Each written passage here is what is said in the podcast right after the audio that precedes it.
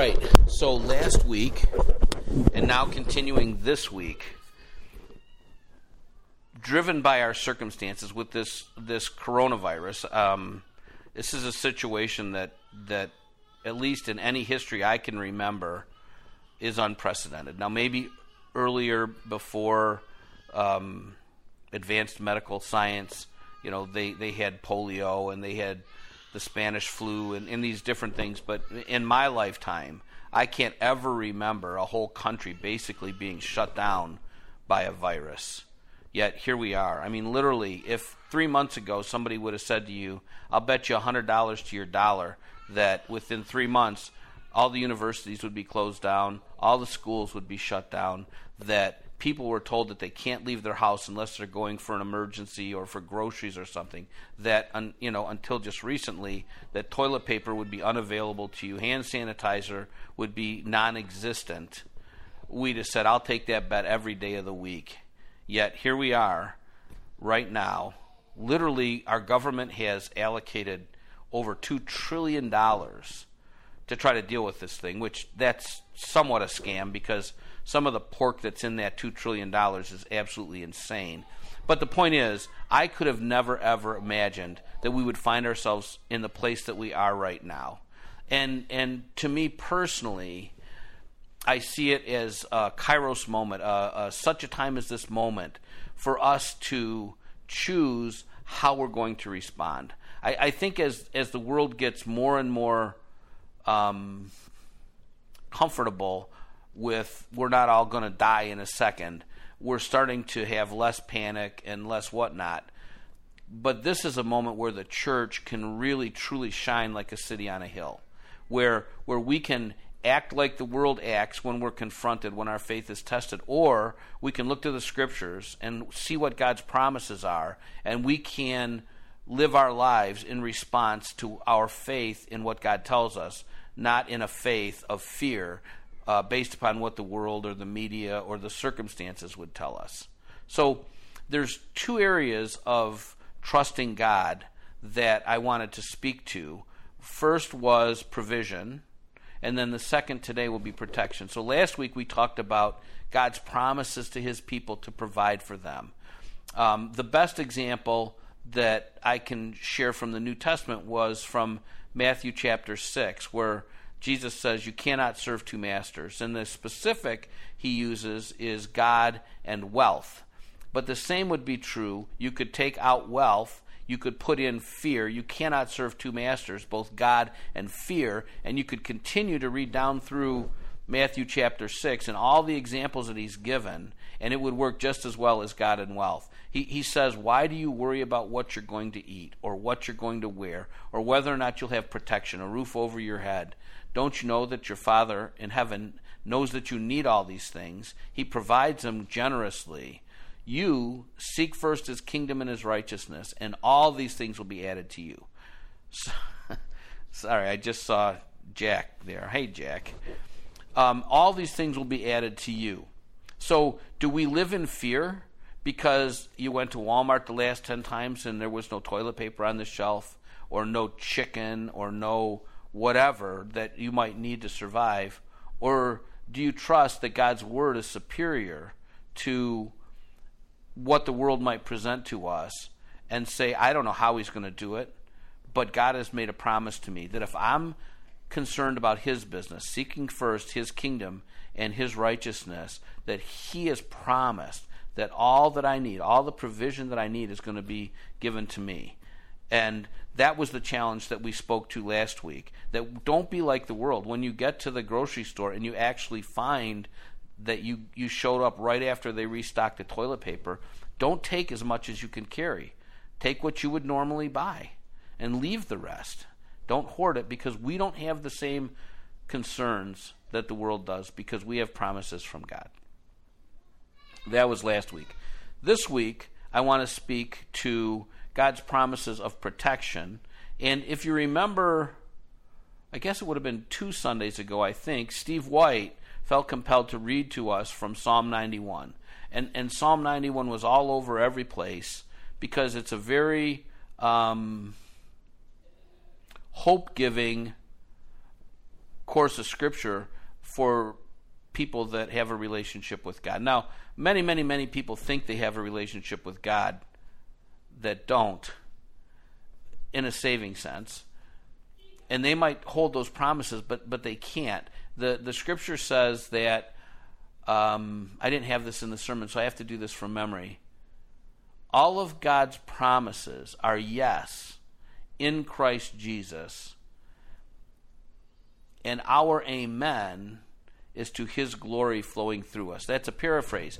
But the people who can say all of God's promises are yes are the people that are found in Christ Jesus. You can only be found in Christ Jesus if you've responded positively to the gospel, in which case you're born again, Holy Spirit comes to dwell inside of you, you become the temple of God, and you are sealed by God with his spirit for the ultimate day of redemption. Your sins are forgiven and you have the promises of God because you are in Christ Jesus. The Amen comes to us seeing His glory as it flows through us. So the song that says, All of God's promises are yes and amen, is a poor presentation of that scripture because they're only yes in Christ Jesus and they're affirmed by our amen, I agree, when we see God's glory present in and through us. Okay, so then the focus I want to use today is Psalm 91. That's the place we'll launch from. But then I want to give you some context that's not specifically in Psalm 91. ask you whether or not you believe Psalm 91, and then deal with maybe why we don't actually believe Psalm 91. And again, you might hear from me what you would interpret as judgment or condemnation, excuse me, um, if you don't exercise faith in the way that would ignore to some extent coronavirus. That's not at all my point. Each one of us has to walk out our salvation, our faith, according to our own consciences. And we all have different circumstances. But my message today is that we can trust God his promises are legitimate. He speaks them. We have to decide whether we believe them or not. Okay, so let's read through Psalm 91 and then um, we'll go from there. Psalm 91 He who dwells in the shelter of the Most High will abide in the shadow of the Almighty. I will say to the Lord, my refuge and my fortress, my God in whom I trust. For it is he who delivers you from the snare of the trapper and from the deadly pestilence. I, I think coronavirus or COVID or you know whatever its proper name is would be a poster child example of pestilence.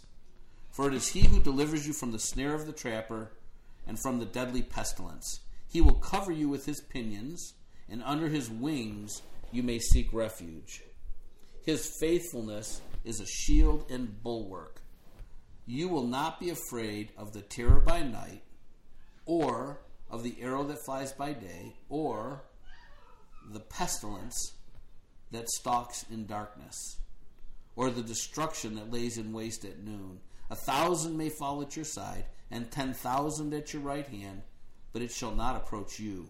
You will only look on with your eyes and see the recompense of the wicked. For you have made the Lord my refuge, even the Most High, your dwelling place. No evil will befall you, nor will any plague come near your tent. For he will give his angels charge concerning you, to guard you in all your ways. They will bear you up in their hands, that you do not strike your foot against a stone. Jesus quoted that scripture. You will tread upon the lion and the cobra, the lion and the serpent you will trample down, because he has loved me, therefore I will deliver him. I will set him securely on high, because he has known my name. He will call upon me, and I will answer him. I will be with him in trouble. I will rescue him and honor him. With a long life I will satisfy him and let him see my salvation.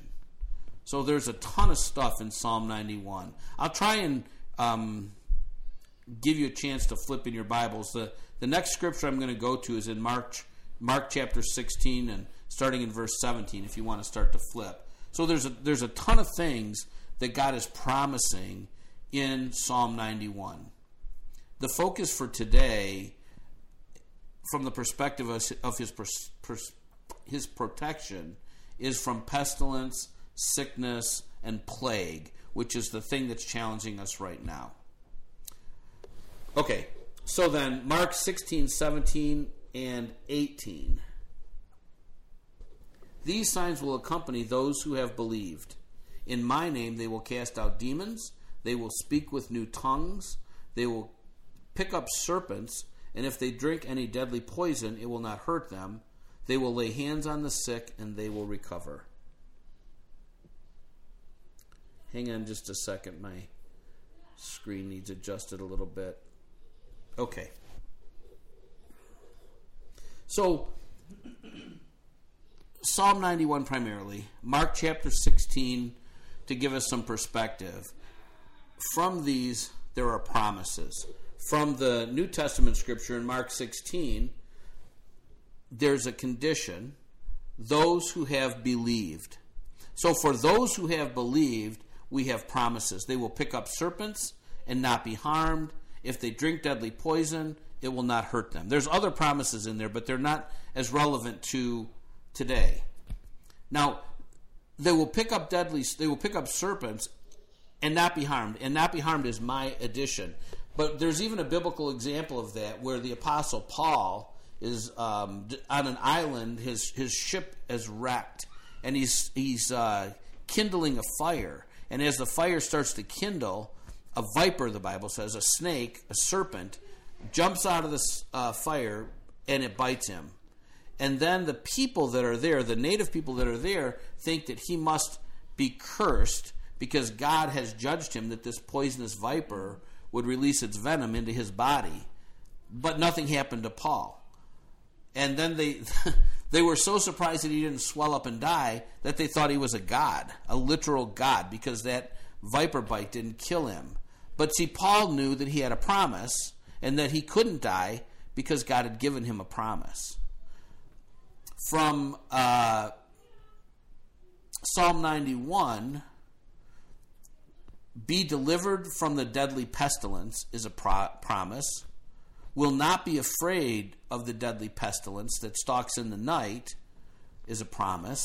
And no plague will come near your tent is a promise. And I was going to save this till the end, but I'll give it to you at the beginning. I'm going to talk in a second about if and then, conditional things.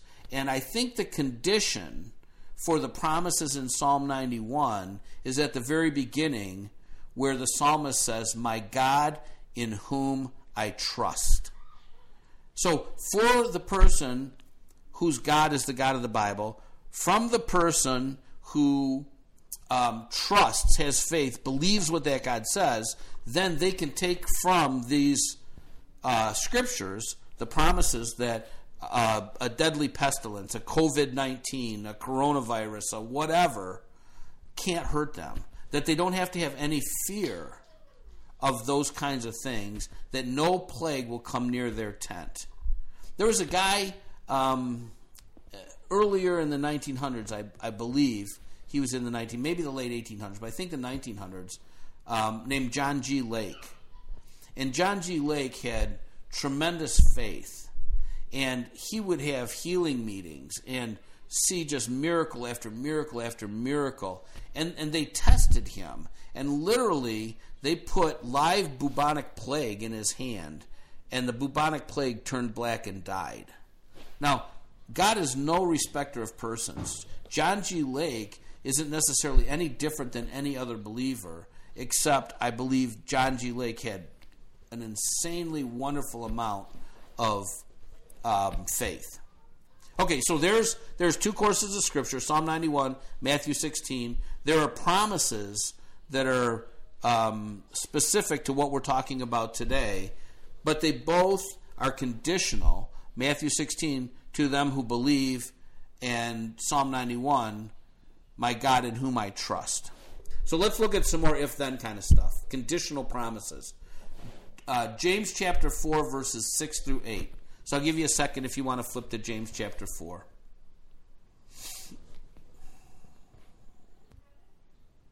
Okay. James chapter 4, verses 6 through 8. The, uh, or the apostle James speaking. But he, God, he gives a greater grace. Therefore it says, God is opposed to the proud, but gives grace to the humble. Submit, therefore, to God. Resist the devil, and he will flee from you. Draw near to God, and he will draw near to you. Cleanse your hands, you sinners, and purify your hearts, you double minded.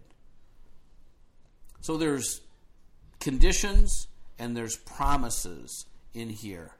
Um, conditions or promise. God opposes the proud, but he provides grace to the humble. So we can get grace from God or we can be opposed by God. Grace is what empowers everything that God has to offer to this world and to and through his people. So we can act in pride or we can act in humility. The the best definition that I have for biblical pride is this. Putting uh, here's God's opinion in his word. It's what he says. Then we take our opinion on that matter and either surrender it to God, that's humility, or we hold our own opinion above what God says. Remember in um, 2 Corinthians 10, taking um, speculations, imaginations, lofty things that exalt themselves above the true knowledge of God every thought captive to the obedience of Christ. That's what kind of this is talking about is that we have a word from God and he says that no plague will come near our tent. That's the promise. I surrender to you, Lord, and I believe that that's true and I'm going to live my life according to that truth. Or doctor says, the world says, the news media says that I have to do all these things otherwise the plague is going to get in my tent humility, pride. That may not be the best example given our current situation, but that's that's what he's talking about. So the condition is pride or humility. The promise is grace, God's grace. Next one, the devil will flee from you. So there's a promise that when the devil is attacking us, that there's a mechanism by which he will flee, but it's conditional. The conditions are submit to God and resist the devil. There is no promise that the devil will flee from you if you choose to invite him into your presence. If you choose to agree with his lies, then the devil has has um, no requirement to flee from you. The promise of his fleeing is conditional upon how we deal with it. And then the final one in James chapter 4 here is draw near to God, and he will draw near to you. So, God, where are you? I, I, I don't know your presence. I, I can't sense you. Uh, your voice is silent to me. Well, you could have a problem with pride and humility, but here you have a problem with sin. Because he goes on to say, Cleanse your hands, you sinners, and purify your hearts, you double minded. So, in the context of drawing near to God, the first step, according to the scriptures, and you see this all through the Bible, is on our part we would always make the first step towards God, and then we know because He said so that He will come near to us. My sense is if we'll step an inch, He'll step a mile. But the first step is ours, it's conditional. The second set of conditions are that if we're going to walk in the darkness, if we're going to walk in disobedience, if we're going to walk um, not in holiness, then we can step and step and step and step, but we're never going to draw near to God because what he says, if you want me to draw near to you, is you cleanse your hands, you sinners. Repent from the sin in your life and stop being double minded. Purify your hearts, you double minded. Stop agreeing with the world, agreeing with God. Agreeing with the world, agreeing with God. That he really does have an expectation that when he tells us something, that we're going to decide to believe it.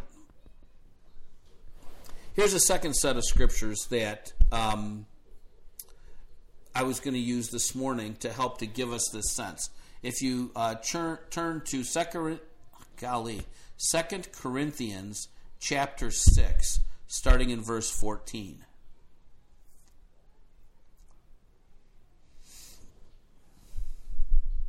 Again, we're going to see commands, and we're going to see conditions, and we're going to see promises. 2 Corinthians chapter 6, starting in verse 14. We're going to read through chapter 7 and verse 1. Okay.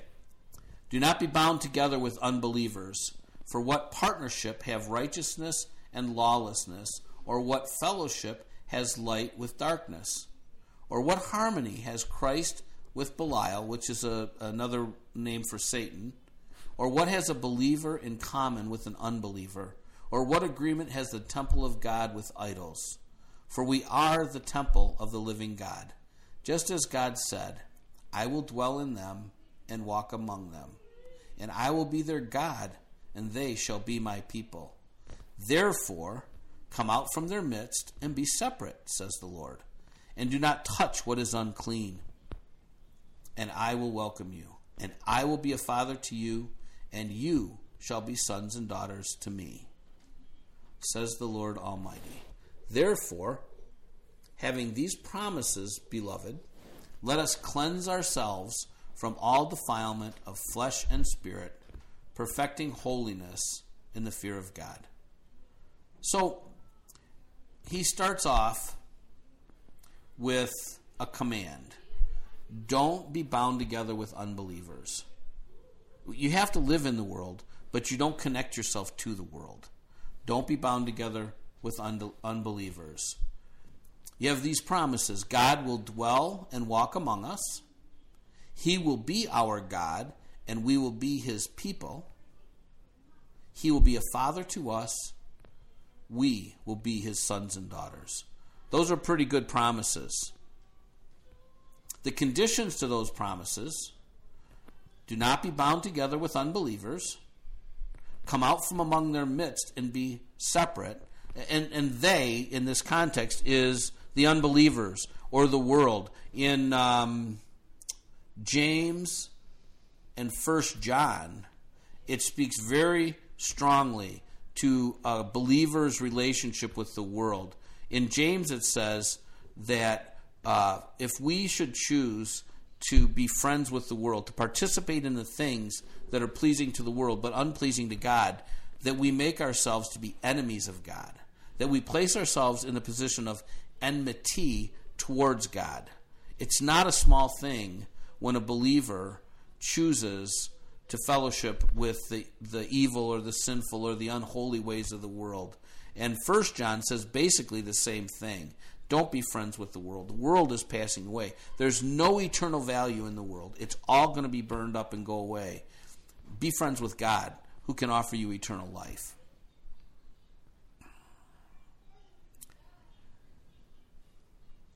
Perfecting, the third condition is perfecting holiness in the fear of God. So, they really speak to actually having a, a, a, an eternal relationship with God or not, and maybe indications of whether you do or you don't, but very strong statements. God says that He wants to walk among us. Would you like to walk with God? First John says, if we walk in the light as He Himself is in the light, we have fellowship with one another. The one another is us and God, and the blood of His Son Jesus cleanses us from all unrighteousness. But if we choose not to walk in the light with God, then we are not walking with God. We're choosing to be proud and go our own way versus to be humble and go His way. And He's not with us in those contexts. Now, if you've had a situation where you've partnered with the world or fellowship with the world or in some way denied holiness, doesn't mean that you've lost your salvation. It could. It could be an indication that that's true, but it's not necessarily that indication because First John also says that if we say we have no sin, we lie and make God to be a liar. But if we confess our sin, he is faithful and just, or faithful and righteous, depending on your translation, to forgive us of our sins and cleanse us of all unrighteousness. It's really the position of your heart. Do you want to walk with God or do you want to walk with the world? Um, that's what I tried to explain to Deanie and Lon who I would guess probably don't have what we would think of as a very um, terribly sinful lifestyle. But the very practice of serving an idol god or a million idol gods in the Hindu religion would be pretty distasteful to God. It would be a, an indication that He wouldn't walk with you. Now let's go to the Old Testament, Old Testament and look in Deuteronomy. I'm going to read from chapter 7, but if this moves you at all, I would really, really, really encourage you to read Deuteronomy chapter 7 and maybe Deuteronomy chapters 28 through 30 or, you know, all of the book of Deuteronomy. In Deuteronomy you'll see the 10 commandments and you'll see over and over and over again that relationship with God is based in covenant and covenant is conditional. Okay, Deuteronomy chapter 7, I'm going to read verse 9 and then I'm going to jump to 12 through 15 to show these conditions.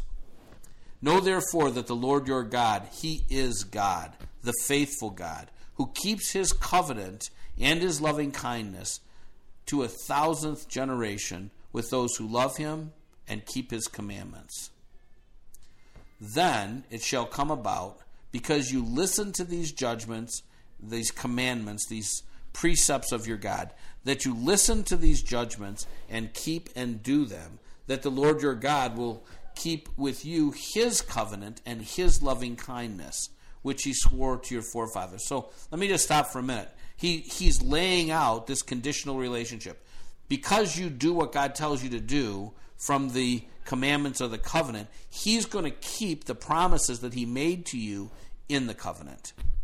Verse 13 He will love you and bless you and multiply you. He will also bless the fruit of your womb and the fruit of your ground, your grain and your new wine and your oil, the increase of your herd and the young of your flock, in the land which he swore to your forefathers to give you.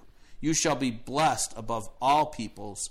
There will be no male or female barren among you or among your cattle. The Lord will remove, look at this. The Lord will remove from you all sickness. And he will not put on any of you, any excuse me, on you any of the harmful diseases of Egypt which you have known, but he will lay them on all who hate you.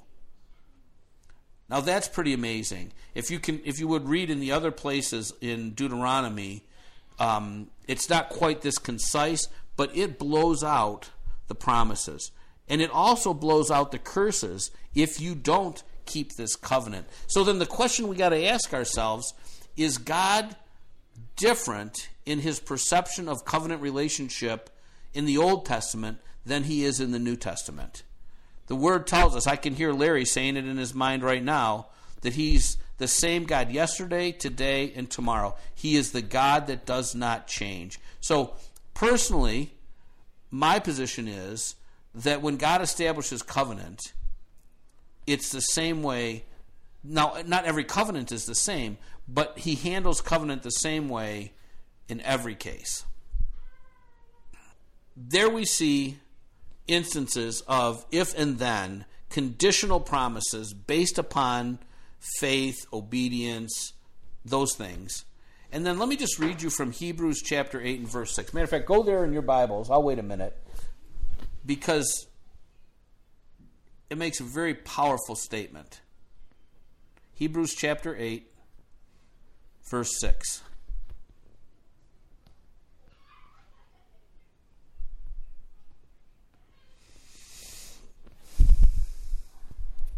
Read that one in a minute to yourselves, and then I'll read it out loud. Hebrews 8, verse 6. The he in there is Jesus, if you read it in broader context. It's comparing, all through Hebrews, it's comparing the covenant that we have in Christ by grace through faith with God versus the covenant that the Israel people had with God through the um, through Moses. Hebrews 8 6. But now he, Jesus, has obtained a more excellent ministry by which, as he is also the mediator of a better covenant, which has been enact, which has been enacted on better promises. So, I don't know if you can make doctrine out of this, but this is what I believe. I believe that we have a better covenant than the Jews had with God through Moses. I know that's true because it tells me right here that this covenant is a better covenant. But it says that this covenant of ours is better and has been enacted on better promises. So, would there be any case where that covenant had better promises than this covenant? I don't think so. You could read on in Hebrews chapter 8 and you would get some examples of what those better promises are. But in my mind, what God offered to Israel through Moses cannot be better than what God offers us through Jesus. And you've seen some of these promises. The Lord will remove from you all sickness. Now we can see in the New Testament where God uses sickness as a judgment, not a judgment under damna- uh, unto damnation, but a judgment unto repentance. Some of you are weak, some of you are sick, and some of you sleep, have died because you didn't examine yourselves and judge yourselves properly, and you took of the body and the blood of the Lord in an unworthy manner. Therefore, there are these consequences, but these consequences are discipline unto repentance, not uh, judgment unto death. When I read Psalm 91 and I have to decide whether I believe it or not, I choose to believe it, but I choose to believe that no plague will come into my tent or deadly pestilence will touch me because of the condition that I trust God.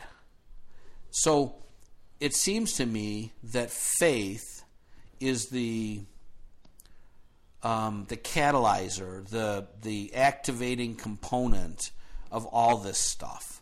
Abraham believed God, had faith, trusted God, believed what he said. He believed with hope against hope. There was no hope, yet he believed God, and God credited Abraham with righteousness. The same righteousness that we have in Christ Jesus, the very righteousness of God based upon faith in and through Christ Jesus. So you can't be saved. I can't be saved. There is no eternal life without faith. But the covenant that we have offers us more than just the eternal forgiveness of our sins, which is it's not a just. I mean, it's like it's the whole game because without it, none of the rest matters. But it's not the only thing that we get. So when we look at covenant and we look at promises and we look at God's provision and God's protection, we see that they're pretty much I would say always, but I, I, just don't have the confidence to say always, but I'm I'm pretty sure always conditional. And one of the conditions, maybe the primary condition for all of them, is faith. In our culture, really not even in the culture, in our church culture, I don't know if this is true in Africa or other parts of the world, but it's very true within the Western church, the American church. It's almost like faith has become a four letter word. And, and the way that it's used in that manner is somebody got sick and they didn't get healed. And their response is, Are you telling me that I don't have enough faith? Like, who are you to tell me I don't have enough faith? Like, faith doesn't matter. Uh, it has to be something else. And, and it's almost scary to talk to people about faith because if they're weak in the faith or they've been taught from who knows what or they have teachers that tickle their itching ears because they want them to always feel good about themselves faith doesn't get to be a factor in any of this i say baloney faith is a huge factor in all this um, scripturally you probably know this but practically, you have to decide whether you believe it or not. So, let me just run you through some scriptures. The first one is in Matthew chapter 9. Matthew chapter 9. I'm going to start at verse 27. Man, there, uh, there was like so many of these that I could have included, but I'm just going to read you three or four, which you might think is so many. Matthew chapter 9, verse 27 through 30. As Jesus went out from there, two blind men followed him, crying out, Have mercy on us, son of David. When he entered the house, the blind man the blind men came up to him, and Jesus said to them, Do you believe that I am able to do this? They said to him, Yes, Lord. Then he touched their eyes, saying, It shall be done to you according to your faith. And their eyes were opened. So their eyes opened because they believed that Jesus was able to do that. It was done to them according to their faith. If they had no faith, nothing would have been done, if I understand what that scripture is saying. The next one is Matthew chapter 8, starting in verse 5.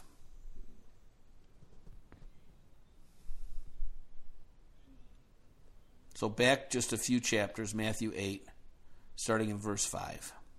Okay, Matthew 8, 5 through 13. And when Jesus entered Capernaum, a centurion came to him, a Roman, important Roman soldier. A centurion came to him, imploring him and saying, Lord, my servant is lying paralyzed at home, fearfully tormented. Jesus said to him, I will come and heal him. But the centurion said, Lord, I am not worthy for you to come under my roof but just say the word, and my servant will be healed. For I also am a man under authority, with soldiers under me, and I say to this one, Go, and he goes, and to another, Come, and he comes, and to my slave, Do this, and he does it. Now, when Jesus heard this, he marveled, and said to those who were following, Truly I say to you, I have not found such great faith with anyone in Israel. So, just stop for a second here. Here's this centurion. He's not a Jew. He, there aren't any Christians necess- yet because there's been no resurrection. He's a Roman, maybe has some sense for the Roman gods, but he understands authority. And he knows that whatever is tormenting his servant, whatever that sickness is, I think it said he's paralyzed, whatever that is, is under the authority of Jesus. And this centurion understands authority. So he says, Listen, if I tell my slave to do this, he does it. If I tell this one to go, he goes. If I tell this one to come, he comes, because they're under my authority. And whatever is tormenting my servant is under your authority. And you don't even have to come. You're not, my house isn't even worthy for you to come inside of it. But if you speak the word, that thing is going to go because it has to because of your authority verse 11. I say to you that many will come from east and west and recline at the table with Abraham, Isaac, and Jacob in the kingdom of heaven. But the sons of the kingdom will be cast out. Now, the sons of the kingdom, I think, is the Jews in this context, will be cast out into outer darkness. In the place, in that place, there will be weeping and gnashing of teeth. And Jesus said to the centurion, Go, it shall be done for you as you have believed and the servant was healed that very moment. Flip just one chapter to the right, Matthew chapter 9, verse 20.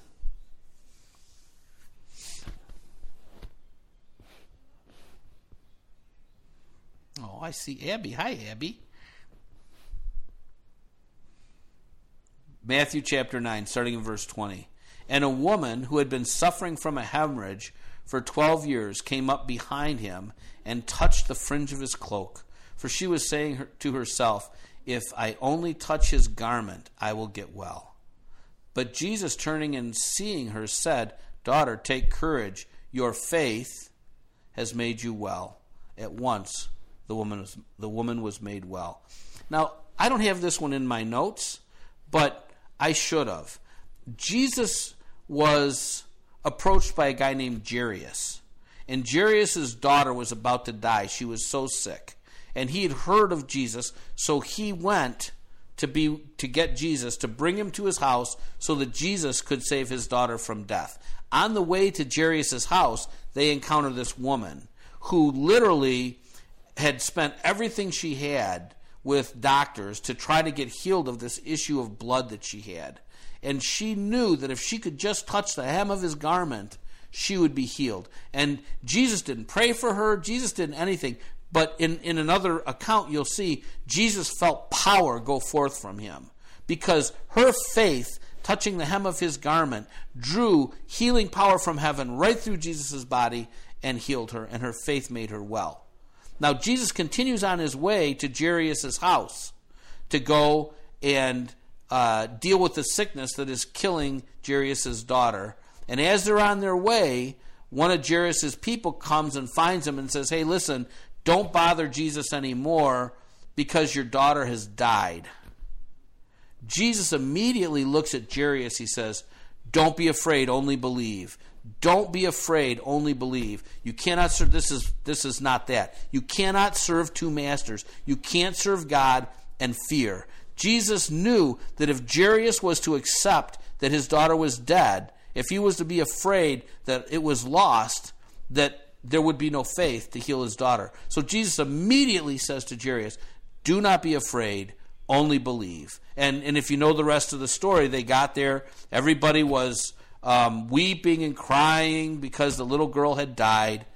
And Jesus asked them, Why are you crying? She's not dead, she only sleeps. And then they ridiculed Jesus. So Jesus put all of them out. All of that lack of faith he put out. And he took with him to the girl who had died only Peter, James, John, and the girl's father, maybe both of her parents. He laid out his hand on her and he said, Talitha cum, little girl, arise. And that little girl rose up from the dead. And he did next what any person would do. He said, She's hungry, hungry get her some lunch. Do not be afraid, only believe. Your faith has made, made you well. It will be done for you as you have believed. Faith matters, it's a condition. Okay, and then just in, in the opposite, kind of in the negative, turn to Mark chapter 6, next book to the right, chapter 6, right at the beginning of chapter 6, verse 4. And I'm going to read you this same instance. I should have had you go to Matthew first since we were there, but Mark 6, chapter, chapter 6, verse 4, because it sheds a light on it from two different angles. Okay. Jesus said to them, now Jesus is in, in Nazareth, he's in his hometown area, and he's not finding people that are believing in him because they know him as Jesus, they don't know him as Messiah. Jesus said to them, A prophet is not without honor except in his hometown and among his own rel- relatives and in his own household. And he could do no miracle there except that he laid his hands on a few sick people and healed them. And he wondered at their unbelief. So, Jesus here, it says he could do no miracles. He literally was stopped from doing miracles. And it says he wondered at their unbelief. But it doesn't say it was because of their unbelief. That's why I want to give you also the Matthew uh, version of this same story. That's chapter 13, starting in verse 57.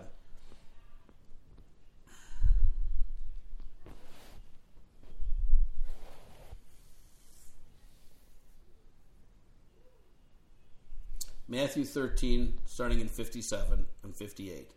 And they took offense at him, him is Jesus but Jesus said to them, A prophet is not without honor except in his hometown and in his own household. And he did not do many miracles there because of their unbelief. So, Matthew and Mark are relating the same circumstance. And this is why it's so important to look at the parallel scriptures. If you only read Matthew, you would know that Jesus was limited to do no miracle there. He literally could not. You wouldn't know why specifically, but you might believe that it was unbelief because he wondered at their unbelief. But when you look at the Matthew version, you see, and he did not do. So you could say, well, maybe he chose not to because of their unbelief. But we know that's not the case because in Mark's version, it says he could not do. So, so you look the two together and you find out that he could not do. And then it says, because of their unbelief, versus he wondered at their unbelief. So you put those together, and the conclusion you draw is that he couldn't do these miracles. He could only heal a few people because of their unbelief. Turn to 2 Corinthians chapter 5. It's weird. I mean, if we were at church, I could say amen, and, and you would all say amen, or some of you would say amen. Hopefully, somebody would say amen. Maybe just give me like some nods. Is this making sense to you so far? Okay, good. Thank you. Good nodding. Margie, good waving. Virginia, you came closer to the screen. I'll take that as an amen. Oh, there you go. A thumbs up. Second Corinthians chapter 5 and verse 7. in the context of a whole bunch of scriptures that aren't speaking about healing and aren't speaking about God's protection or provision necessarily. But I believe this to be a principle of Scripture to actually see the promises of God.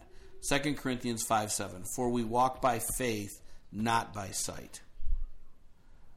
We walk, we live our lives, we conduct ourselves in a manner of faith. Faith in what? Faith in what God said. But what God says and what I see don't match up. You have a decision to make. Which are you going to believe? Are you going to believe what the report of your eyes? Or are you going to believe the report that God's word promises? When um, there's a book, huh, I was going to tell you the author and I was going to tell you the title, but I can't remember. The book of um, like, a like a Mighty Wind, whose author is Mel Tari. And, and there's this huge revival that happens in Indonesia and um, this guy Mel Tari is caught up in it. Mel Tari is the best friend of Rolland Baker of Heidi and Rolland Baker. He, I believe he was the best man at Heidi and Rolland's wedding, and um, he he saw just amazing things. Just that book is so faith building, uh, like a mighty wind, that it would be you would do well to read it. We probably have a copy if you want to borrow one the the particular example I would state is that Jesus' first recorded miracle was he created wine from water at a wedding reception. So in this church in Indonesia, they don't have grapes. So they don't have grape juice, they don't have wine. I think it would be legitimate to take communion with whatever you have, maybe coconut milk if you're in Indonesia. But they said that our God created wine for Jesus. If he did it for Jesus, he would do it for them. And they would take what they call a vessel, a, a jar, a decanter of some sort. They would fill it with water, they would cover it, and they would pray over it. And it would turn to wine. And when they took communion, they took communion with wine. Why? When they when well, let me back up a minute. When they would uh, when Mel Tari was questioning this, he's like, you know, how can this be? And they all took a sip of the wine after they'd prayed, and each one of them said, "Oh my, I think that's the best wine ever." Oh yeah, I think so too.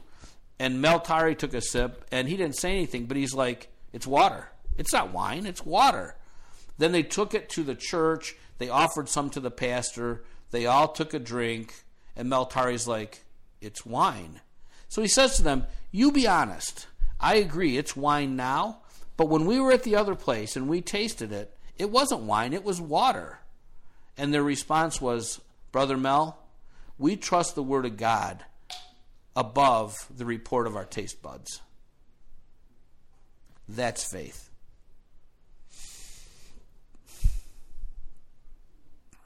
Now, this might be just a little bit of me. Uh, staying in Matthew chapter 15 Wait a minute, let me back up a minute. So, we walk by faith, not by sight. My question is do we really?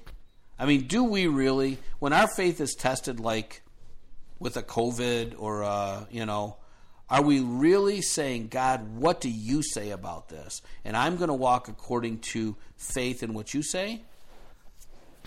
Or are we going to be like the world and trust what we see versus what God says? We all got to ask ourselves that question. And in some cases, we may walk by faith, and in other, you know some situations, not just a plague or a pestilence, and others might walk by faith. And in other situations, you know, the one who did well with the plague doesn't do well in this situation. So, you know, there's a whole lot of promises that God has, and there's a whole lot in His Word that demand our faith. And maybe we do well in some areas and we we have a little lack in other areas but that's a question that we should confront ourselves with. Are we prepared to walk by faith and not by sight? Okay turn to Matthew 15 start in verse 7 we're going to end in verse 9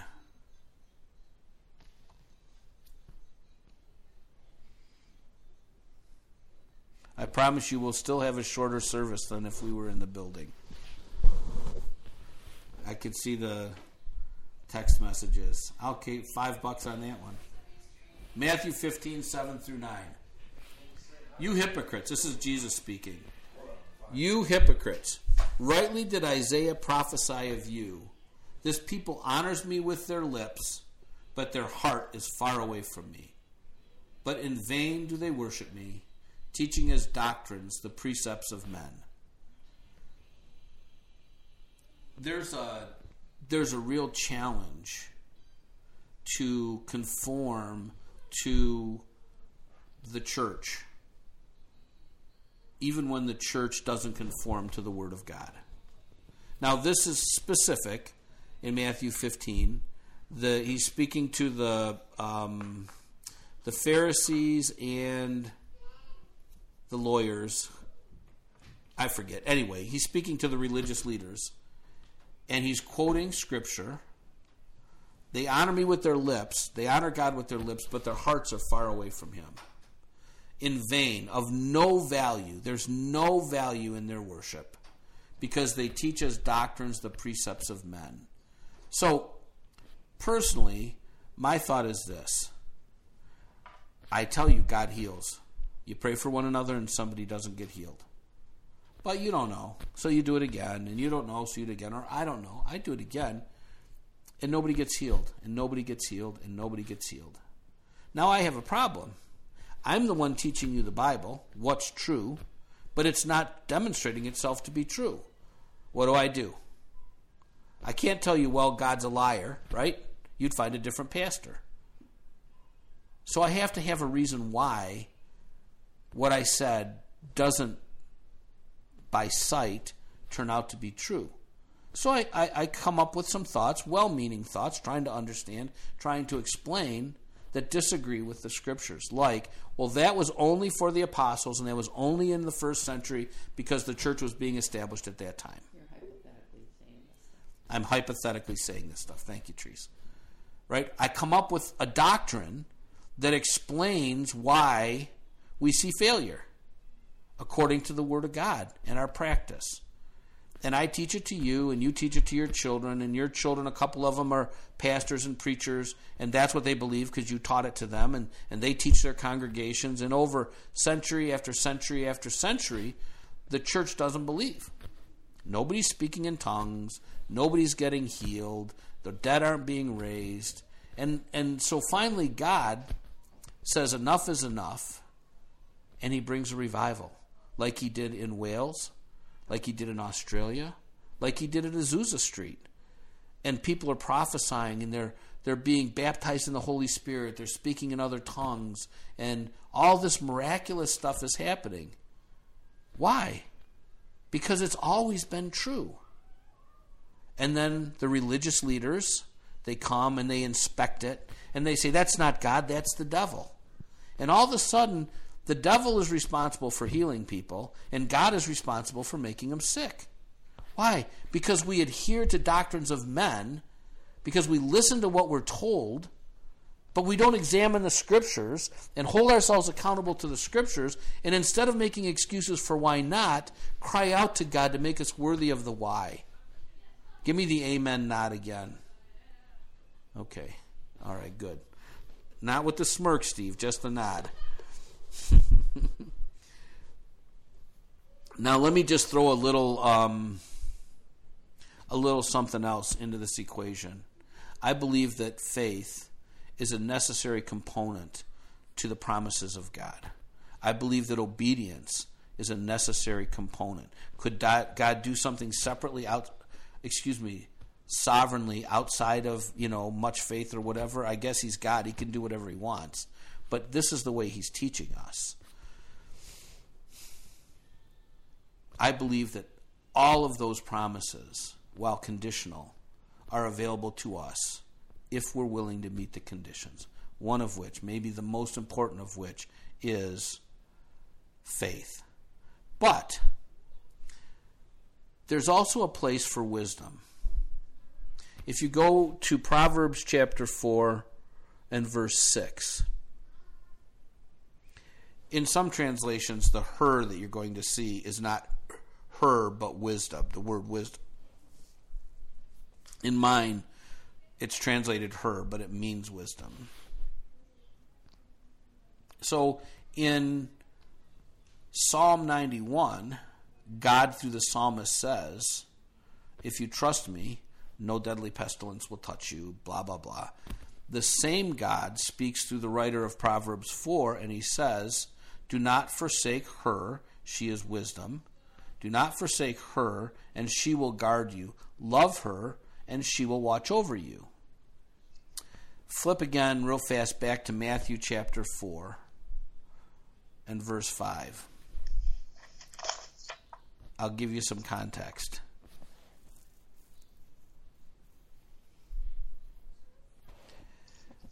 Jesus has gone to the River Jordan. He's been baptized by the uh, John the Baptist. He's come out of the water. His Father has spoken over him audibly from heaven, and the Holy Spirit has descended upon him and rested on him. The Holy Spirit then guides him into the wilderness where for 40 days he eats no food, being tested by the devil. He's about to come out of the wilderness and begin his ministry, and this that's the point we're at right here, where Satan himself is testing Jesus. This is one of the tests.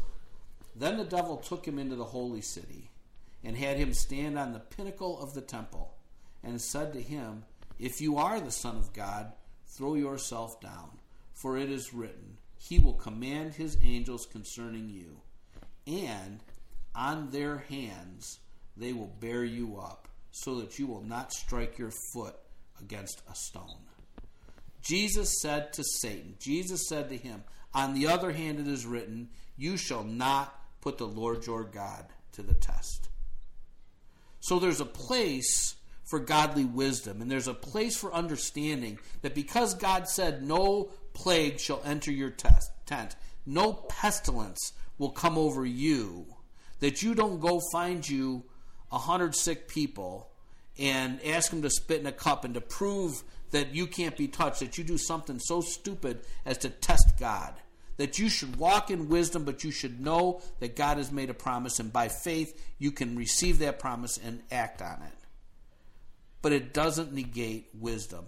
Jesus, the, the devil tried to say to him, If you are the Son of God, he tried to get him to doubt his identity. Does anybody out there ever had God or the devil try to tell you who you are? He might use words like loser, ineffective, any of those kinds of things. He tried to use that same tactic on Jesus. But Jesus knew who he was. Jesus knew the Word of God. Jesus knew that if he were to stumble, if he were to slip, and fall off the pinnacle of the temple, then angels would have caught him, and he would not have stubbed his foot. But he also knew that you do not test God, that his promises are for the circumstances, not for his testing. Another amen? Amen. Okay. So then, it begs the question why do Christians get sick? Why do Christians? I don't know any. Matter of fact, I don't. Yes, I might know one person who has COVID, but it's not been confirmed yet. But I would have to guess that church-going people, there are some of the, however many, you know, have been tested positive, would call themselves a Christian. And let's just say they are a Christian. After all that that you just taught us, Pat, how come people get sick? Here's here's what I think is happening. Turn to uh, excuse me, First Peter chapter 5. Okay, so First Peter chapter 5, verses 8 and 9. This is what I think is going on. Be of sober spirit, be on the alert. Your adversary, the devil, prowls around like a, a roaring lion seeking someone to devour. But resist him, firm in your faith, knowing that the same experience of suffering experiences of suffering are being accomplished by your brethren who are in the world. Uh, Jesus said, The thief comes only but to kill, steal, and destroy. But I, Jesus, came that you might have life and have it more abundant. So here's what I think is happening I think that the devil and his minions are going about the earth and they are looking to whom they might devour And they do it in the only way they can with a Christian through deception. Now, if you've been at church on the street any length of time, you know that I believe that the fiery darts or the flaming arrows of Ephesians 6 are thoughts. And for whatever divine reason, God has chosen to allow the enemy to have access to our thoughts, to plant thoughts in our minds. I think what's happening is the enemy is planting a, a, a thought that's a symptom. And, and, let me explain to you, my, I have some experiences here. Um, we were at a conference, and God was giving word of knowledge, words of knowledge on the stage. And people were claiming these words of knowledge. One of the words of knowledge was that God was delivering people from wasn't heartburn wasn't the word, but another word acid reflux, acid reflux disease. Well, I, I don't know if I had that or not, but I know I had heartburn that would kill an elephant. I mean, it was so terrible. I would have to take pills every night, otherwise, the heartburn would keep me awake. If I ate anything that was um, sketchy in the evening, I would die for it during the night when I'm sleeping. I stood up and I said, I claim it. And the meeting ended about, I don't know, 10 or 10.30, and we were on a cruise ship. So we went straight to the all-night pizza joint and bought like triple pepperoni pizza. Grease bomb, heartburn igniting, nasty. And I ate a lot, and I had no heartburn. I could eat anything, and I had no heartburn. I didn't take any pills. I didn't have any heartburn at night.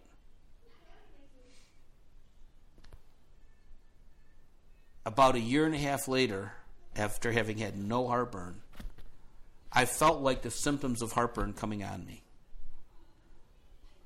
And I said, No way, you lying devil. I've been delivered from heartburn. You, I don't have heartburn. I don't know how you're doing this, but I don't have heartburn.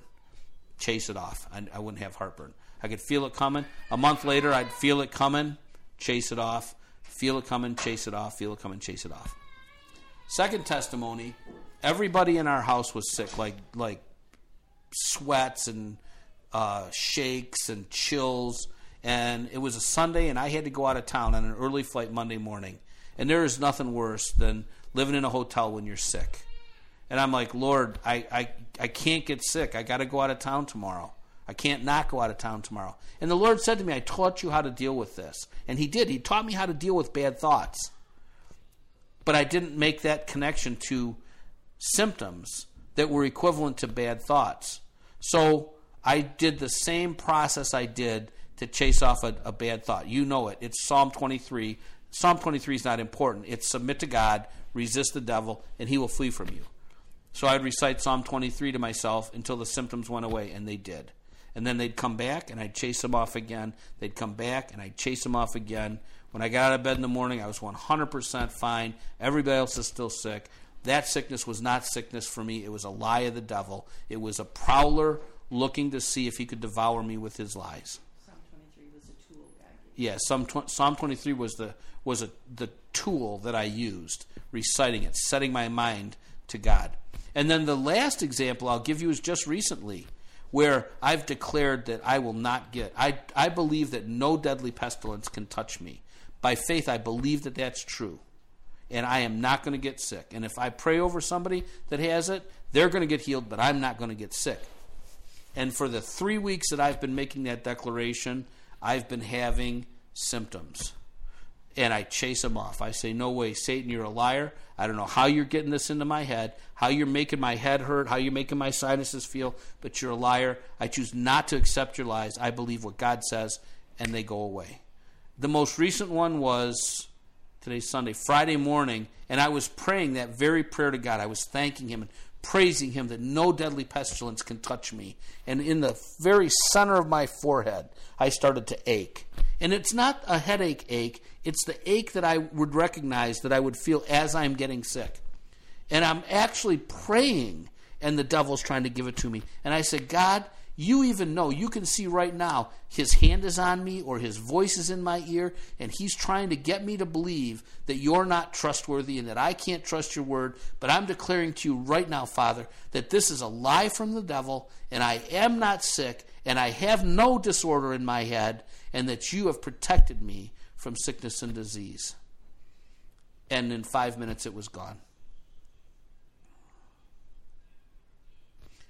I believe that the enemy, God allows him to test our faith. And when our faith fails, then we've come into agreement with his lie, and we have to deal with the consequences of that. Turn now to Romans chapter 6 and verse 16.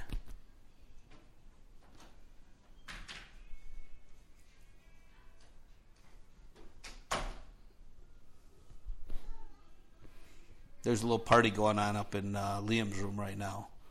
I don't know if you can hear the music. Romans 6 and 16. Here we go.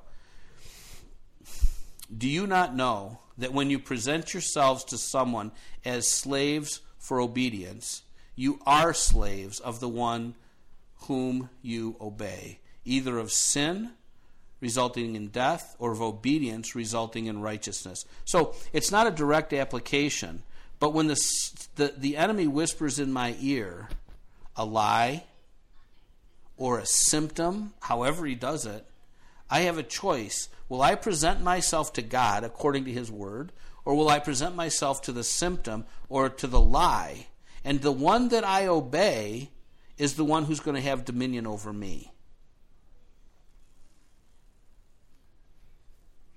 So let me just summarize. I've got two more scriptures I want to read to you, but I've I've read everything that matters to the point that I'm trying to make. Last week we talked about do we trust God? Do we trust his promises?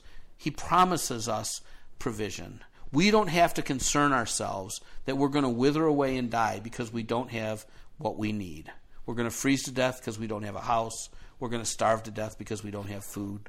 We're going to whatever to death because we don't have clothes. He's promised us and we have to choose by faith whether we believe him or not. This week, we talk about Psalm 91, Mark chapter 16, where God makes these phenomenal promises.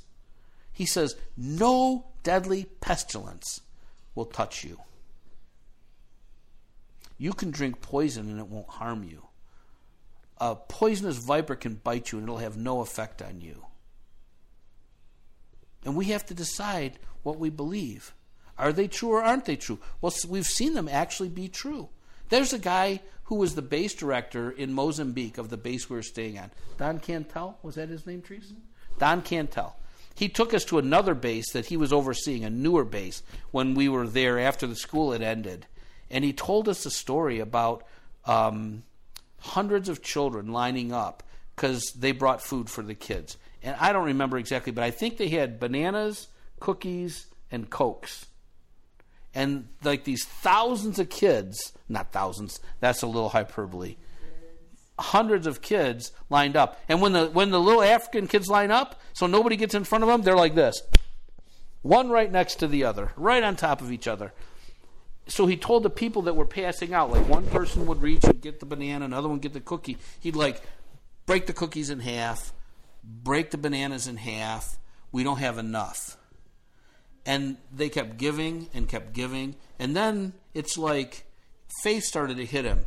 And he starts giving two bananas two cookies two cokes. And they fed all the children. Does it sound familiar? He fed all the children cookies cokes and bananas as much as they could eat. And i don't remember if he had any left over or not. But the word of god he chose to believe it just like Jesus in the 4,000, just like Jesus in the 5,000, God multiplied the food because he's able and he wants to prove himself to be who he says he is. We have to decide. It's hard. It's hard. Uh, during the course of this last three weeks, one time I did. I took some ibuprofen because I had a headache. I don't know if maybe that was just a headache. I don't know. But I did take some ibuprofen. I, I really did not be successful chasing off that headache, just, just to be honest with you. So I, I finished last week the same way I'll finish this week. Philippians chapter 1. Go to Philippians chapter 1, verse 27. Philippians 1:27. Only conduct yourselves in a manner worthy of the gospel of Christ. So that whether I come, the apostle Paul to the Philippians, maybe I come, maybe I can't. So that whether I come and see you or remain absent, I will hear of you that you are standing firm in one spirit, with one mind, striving together for the faith of the gospel. The gospel provides us the promises. Faith empowers the promises. Grace empowers the promises. I guess faith is the gate that opens to the promises.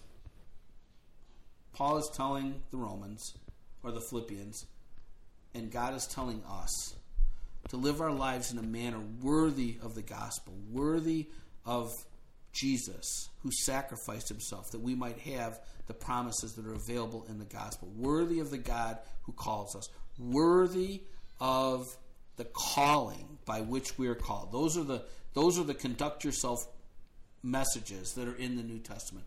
Worthy of the gospel of Christ. And that we, in order to walk in a manner worthy of that gospel, must strive together for the faith of the gospel, for that which the gospel opens up to us by faith to see it happen. And and I tell you that I believe that the difference is city on a hill or look like the world. Israel failed. God made all those covenant promises to them because they were to be the city on the hill that would draw all men unto God. And they would see that their false gods were false gods. Lan's Hindu gods are false gods. They cannot provide to him what Jesus promises is his if he'll repent and if he'll believe. Then he can claim the promises. The promises will happen, and he will be the light of the world, a city on a hill. Finally, Luke 18, the second half of verse 8. Jesus speaking.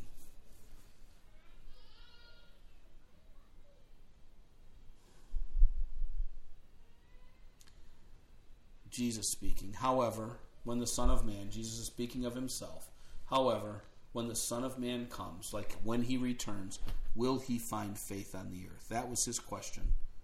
Will Jesus find a people that actually believe what he says?